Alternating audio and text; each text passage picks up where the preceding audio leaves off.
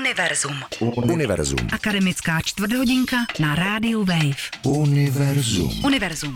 Otevřená pevnost. Tak se jmenuje nový dokument Iva Bystřičana o Masarykově univerzitě v Brně, která tento rok slaví 100 let od svého založení. Jaká byla motivace se do filmu pustit? Jde natočit zajímavě dokument o útrapách univerzity nebo hypermoderním kampusu? Nebo celkově o komodifikaci univerzitního vzdělávání si budu v dnešním univerzu povídat s dokumentaristou a autorem snímku Ivem Bystřičanem, který si dnes do studia vzal i svou šestiměsíční dceru Amálku. Od mikrofonu vás zdraví Eva Svobodová. Univerzum. Univerzum. Jaká byla geneze vzniku toho filmu? Já jsem pro ten eh, film byl oslovený českou televizí, brněnským studiem, které vyvinulo námět, eh, dohodlo se s Masarykovou univerzitou na spolupráci, později na jako produkci a mě oslovili proto, abych se pokusil ten film udělat. Možná k tomu přispělo i to, že jsem Masarykovu univerzitu kdysi vystudoval na oboru sociologie. Jaká byla podle vás motivace univerzity domluvit si takovýto dokument a co vlastně od něj očekávali? To kdybych věděl. Já si myslím, eh, univerzita hledala samozřejmě všechny, všechny možnosti, jakým způsobem propagovat svoje stoleté výročí. Um, to je že významný milník a počítám, že nabídka mít jako dokument vytvořený televizí na to téma jim přišlo vhod a možná by se dneska dalo i říct to, že televize jako taková by takový dokument sama netočila, že by to téma považovala eh, za velmi málo atraktivní, suchopárné, takové jako by povinné. A myslím si, že to je vlastně v tom uvažování i chyba, protože uh, o instituci jde téměř vždycky natočit dobrý dokument. Záleží, kam se vlastně dostanete a potom, potom to může být vlastně širší zpráva, že to nemusí být jenom dokument o jakoby Masarykově univerzitě, o jejich eh, stole. Eh, může to být vlastně širší zpráva a o to, o to jsme se vlastně taky snažili. Mm, co se týče eh, přístupu univerzity k tomu dokumentu, to byla delší geneze, nebo ten, ten, ten vztah vlastně trval více než rok a vyvíjelo se to složitě, protože na začátku jsme se dohodli na tom, že to nebude propagační dokument, nebo že to nebude takový ten uh, tradiční historizující dokument, že přijel 1919 Masaryk, poklepal na šutr a spustila se univerzita a pak přišli na cestě a pak Komanči a pak byla konečně revoluce a dohodli jsme se tedy na tom, že to nebude ani, ani právě ten propagační dokument, a ani ten, ani ten historizující, řekněme, a že se pokusím o vlastně autorský pohled na to, co, co ta univerzita je, že se nebudeme příliš obracet do té minulosti a nebudeme dělat ani nějaké hospodářské pojednání, jakoby kolik má škola fakult, jaká má vědecká pracoviště a kolik stál kampus a jak je ten kampus unikátní a že má eh, vynikající informační systém, protože eh, vemte si to tak, že univerzita vždycky má nějaké baráky, vždycky má nějaké fakulty, vždycky má nějaké vědecké úspěchy, vždycky má nějaké publikace, vždycky má nějaká vědecká pracoviště a o tom se dá mluvit dokola a neříká to vlastně vůbec nic. To, co mi přišlo důležité, je jaký, jaký má ta univerzita duch, uh, co, uh, co v ní je, dejme tomu, jedinečné, něco, na co vlastně můžou absolventi třeba vzpomínat. V tom smyslu, že jim bylo předáno něco, co už nikde nikdy uh, předáno nebylo, jo? Nějaký, nějaký, řekněme, étos. A já jsem si říkal, že hm, vlastně možná zajímavý způsob, jak by se na to dalo jít, je, že ti lidé prostě budou dostávat ty nejnepříjemnější možné otázky, Eh, po smyslu jejich konání a po smyslu konání té univerzity. Ehm, já jsem vybral prostě eh, film, film se dal samozřejmě natočit mnoha různými způsoby, ale já jsem vycházel z toho, že na to byla ta, ta dotace 12 natáčecích dnů od České televize za, za tu dobu eh, se samozřejmě nedá natáčet třeba čtyř portrét nějakých zajímavých lidí, jako třeba studenta, profesora,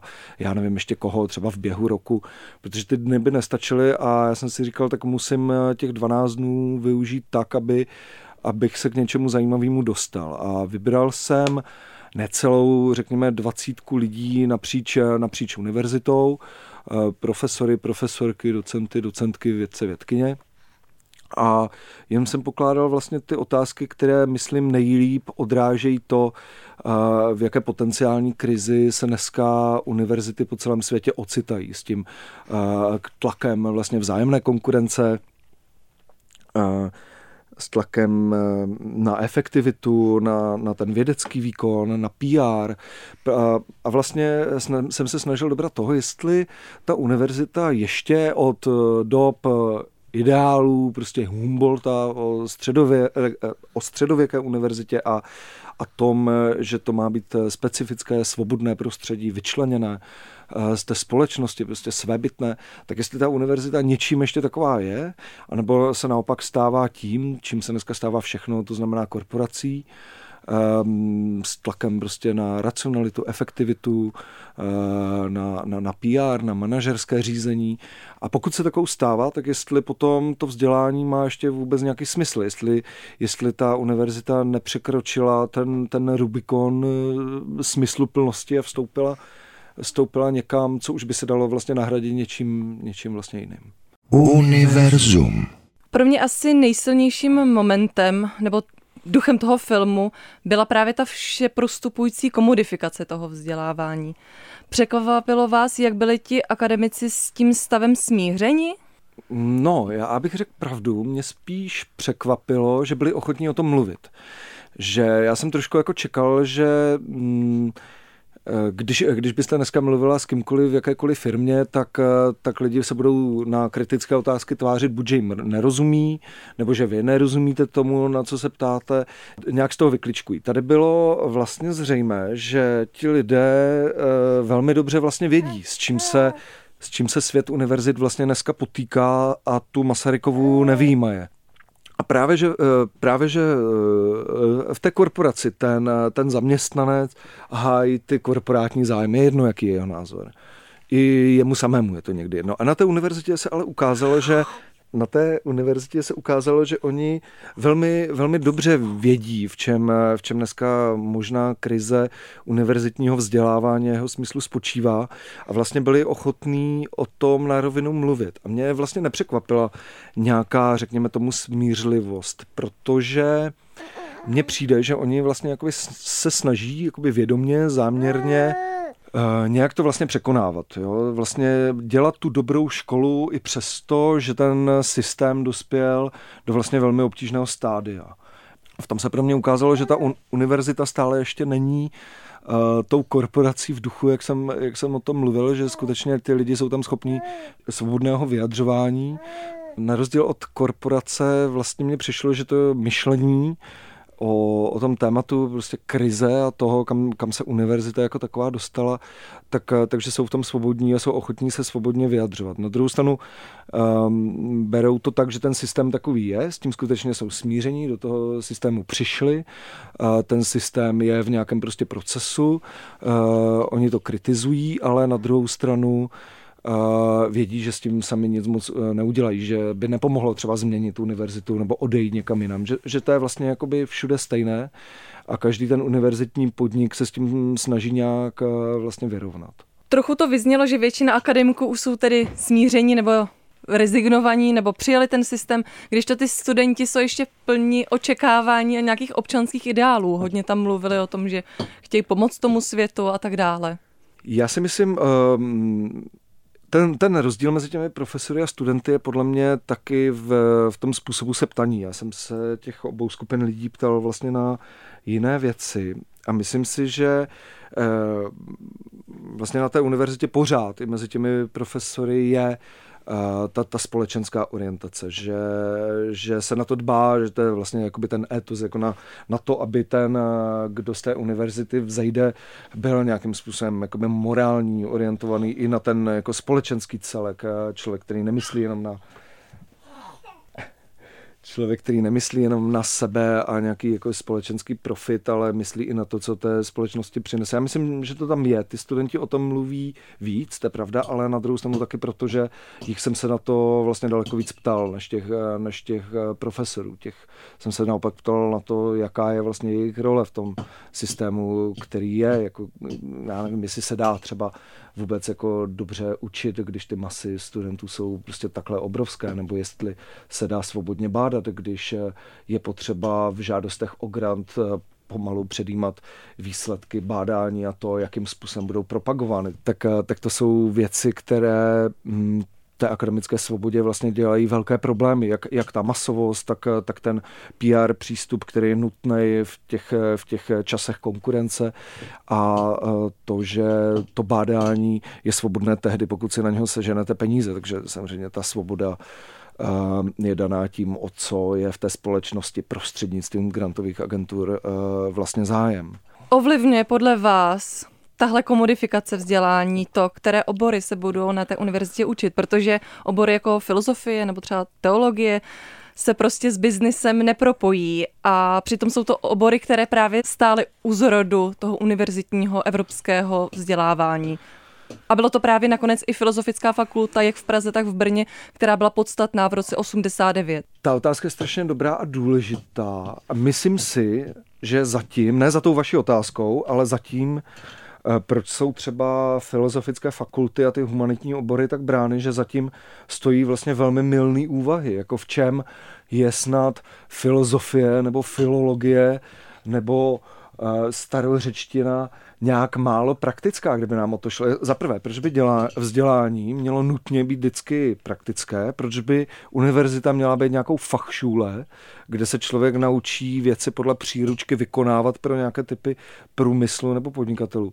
A potom, eh, když to obrátím, v čem je filozofie nebo jiné eh, humanitní obory nepraktické. Jako člověk, který se naučí přemýšlet, Eh, člověk, který se naučí přemýšlet, tak může dělat eh, lecos. A nikdo přece neříká, že člověk, který vystuduje filozofii, nemůže zrovna šéfovat nějaké korporaci, kterou velebíme, protože vytváří nějaký produkt. To přece může dělat, může dělat kde kdo. Není to určeno jenom těm, kdo mají prakticky znějící obor, jako dejme tomu management korporací. Myslím si, že ale uh, takové nějaké malinko podřízené postavení uh, filozofické fakulty nebo, nebo těch fakult, uh, které poskytují humanitní vzdělání nebo vyučují ty humanitní obory, takže takže se stalo jako realitou, že vlastně velmi se velebí to, kde se odehrává ten přírodovědný výzkum nebo technický výzkum, nebo kde dochází k nějakým fúzím tady těchto tady těchto oborů a ta, eh, ty filozofické fakulty jako zůstávají trošku jako opominuty. Ono se to neprojevuje podle mě jako nějakým klesajícím zájmem studentů to studovat, ale v tom, v tom postavení, které ty, tyhle ty fakulty v rámci univerzit vlastně mají. Univerzum. Univerzum. Vy jste se v dokumentu také snažil zachytit tu starobilost versus nějaké továrně na moderní technologie. Co jste tím chtěl říct? Mně přišlo vlastně napadne to, že eh, ta univerzita vznikla v době rozpuku modernity. Eh, spolu s Masarykem, prostě s novým státem eh, v, v Evropě, která, která zažívala prostě prudkou industrializaci. A když se podíváte na o sto let později na, na její rituály, tak, eh, tak, eh, tak jsou vlastně středověké. I ty, i ty kostýmy, uh, hábity nebo roucha, řekněme roucha, odkazují prostě jasně na ten středověk. Mluví se při těchto rituálech samozřejmě prostě latinsky a má se tím jakoby udržovat jakási tradice. A mě zajímalo, nakolik se, se ten rituál vykonává nějakým způsobem upřímně a vědomně, jestli na tom někomu někomu záleží a jestli někdo vlastně ví, proč se to dělá a jaký tady toto má vlastně pro tu univerzitu smysl. Zdali to má e, přínos nějaký pro tu komunitu, že se tím něco reprodukuje a případně co. Takže já jsem se nechtěl té univerzitě jako posmívat, že ty rituály anachron, anachroní vypadají vlastně do jisté míry komicky, ale, ale chtěl jsem na základě toho vlastně zkoumat, eh, jestli, jestli to má nějaký smysl a jaký ho má a co to pro tu univerzitu vlastně znamená. No a to jsem se tam snažil, eh, snažil dobírat, ale s nějakým vědomím, že samozřejmě určitý komický potenciál to vlastně má, že se tam ukáže nějaká škála eh, vztahu těch lidí k, k rituálu, který pro někoho je třeba povinná otrava skutečně a pro někoho je to zase velká věc. Zkoumání rituálů je vlastně docela plodným, plodným momentem při zkoumání institucí. Na, na hodně věcí přijdeme o instituci, jaká je, když se soustředíme na její rituály jako takový ten manifestní projev, který má ale hodně e, latentních významů. Ve filmu taky zazněl pojem třetí rozměr univerzit, eh, což znamená nad nějakou výuku taky společenská role. Jeden protagonista ve snímku zmiňuje tradici právě v době, kdy je oblečen v tom historickém kostýmu. Co je podle vás ta tradice, která by se měla tradáre přenášet pro ty další generace? Protože, jak jste mluvil o tom rituálu, tak eh, to už je často jenom ten zvyk. Vlastně paradoxní, že dneska se mluví o třetí roli univerzit nebo třetím rozměru univerzit jako o něčem jako novém, jakože univerzita přejímá jakýsi nový, snad až revoluční modul, který je patřičně nově, eh, patřičně nově nějak napsat, aby to dobře vyznělo, ale to je právě ten eh, rozměr nebo role, kterou ta univerzita měla vlastně vždycky. Eh, to byla, to byla zásadní součást to, že, eh, že studenti univerzity jsou, že jsou občané, že jsou občansky orientovaní, že, že jsou ti, kterým záleží na té společnosti, jsou eh, zároveň elitou, vůči kterým ta společnost má nějaké očekávání a dost významné. To znamená, eh, na té univerzitě se během těch staletí, nebo dejme tomu během posledního století, stalo něco dost neblahého, že najednou máme potřebu mluvit o třetí roli univerzit jako o něčem, co bylo nové. To znamená, že to někde eh, v tom procesu vlastně z té univerzity zmizelo.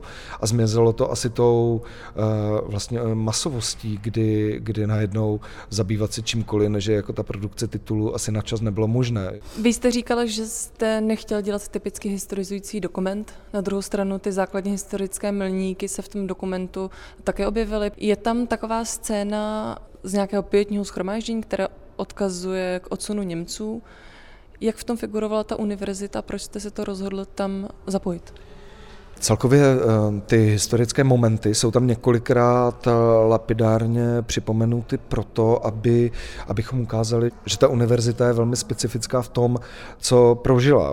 Ona vlastně eh, synchronně sleduje osud našeho státu, naší republiky a to znamená taky, že celkem nikdy nezažila normální období. Po, po založení v celku brzo přichází nacismus, potom komunismus, potom revoluce a po ní následují jiné problémy, problémy v globálním kapitalismu, řekněme, a v globální teda vědecké a univerzitní soutěži.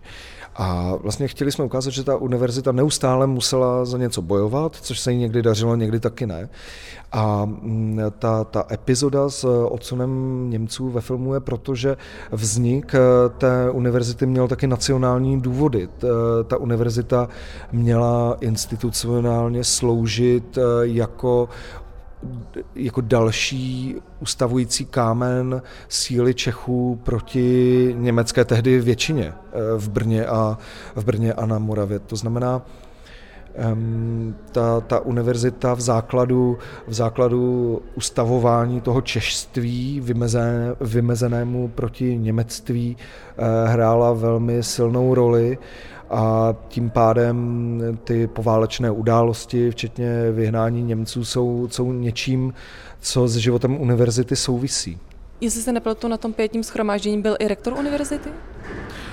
Ano, na, na tom pětním eh, zhromáždění rektor univerzity byl, eh, což, eh, což mě za prvé překvapilo a za druhé jsem si říkal, že to je vlastně zajímavé v tom, jak právě ta univerzita se těmito jasnými kroky vlastně stává tím veřejným hráčem. Už, už teda proto, že představitel univerzity přijde si připomenout událost, která um, je nám všem vlastně nepříjemná. To je, to je vlastně uh, velký škraloup na české historii, ať už si o vinách a tak myslíme cokoliv, tak to vyhnání je něco, co, co se nedá jen tak přejít bez nějakého vyrovnání. Ten dokument vyznívá částečně kriticky, i vzhledem k té komodifikaci, která není domenou jenom Masarykovy univerzity, ale je to celkově nějaký systém, který je kritizovatelný a vy se v tom dokumentu poměrně jednoznačně snažíte ho právě nějak kritizovat, nějak ho nabourat. Jaká byla reakce ze strany univerzity, když viděli uh, ten první screen toho dokumentu?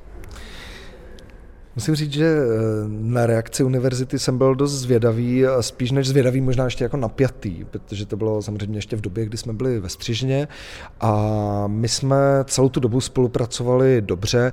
Musím říct, že vlastně mě překvapila ta eh, v tomhle smyslu jistá nekorporátnost univerzity v tom, že se do toho vlastně nepletli, že, že se do toho nemíchali, že nám neříkali, co tam má být, co tam nemá být.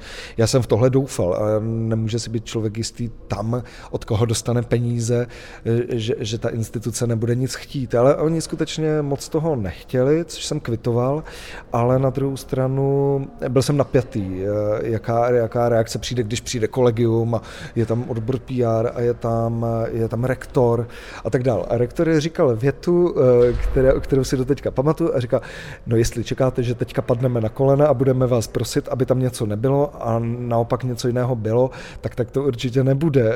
My to bereme že to je autorské gesto, které je prostě srozumitelné, je to, je to důležité a my jsme rádi, že je to takhle. A to mě teda překvapilo hodně, potěšilo. Ta, tím není vůbec řešeno, jestli se jim to líbí. Tím, tím si samozřejmě nejsem jistý. Byl bych radši, kdyby se jim to líbilo.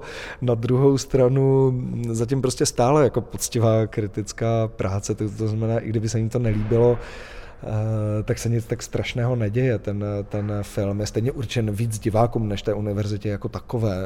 Univerzum s Evou Svobodovou končí. S Ivem Bystřičanem jsme si povídali o postavení univerzit v dnešním světě nebo komodifikaci vzdělávání.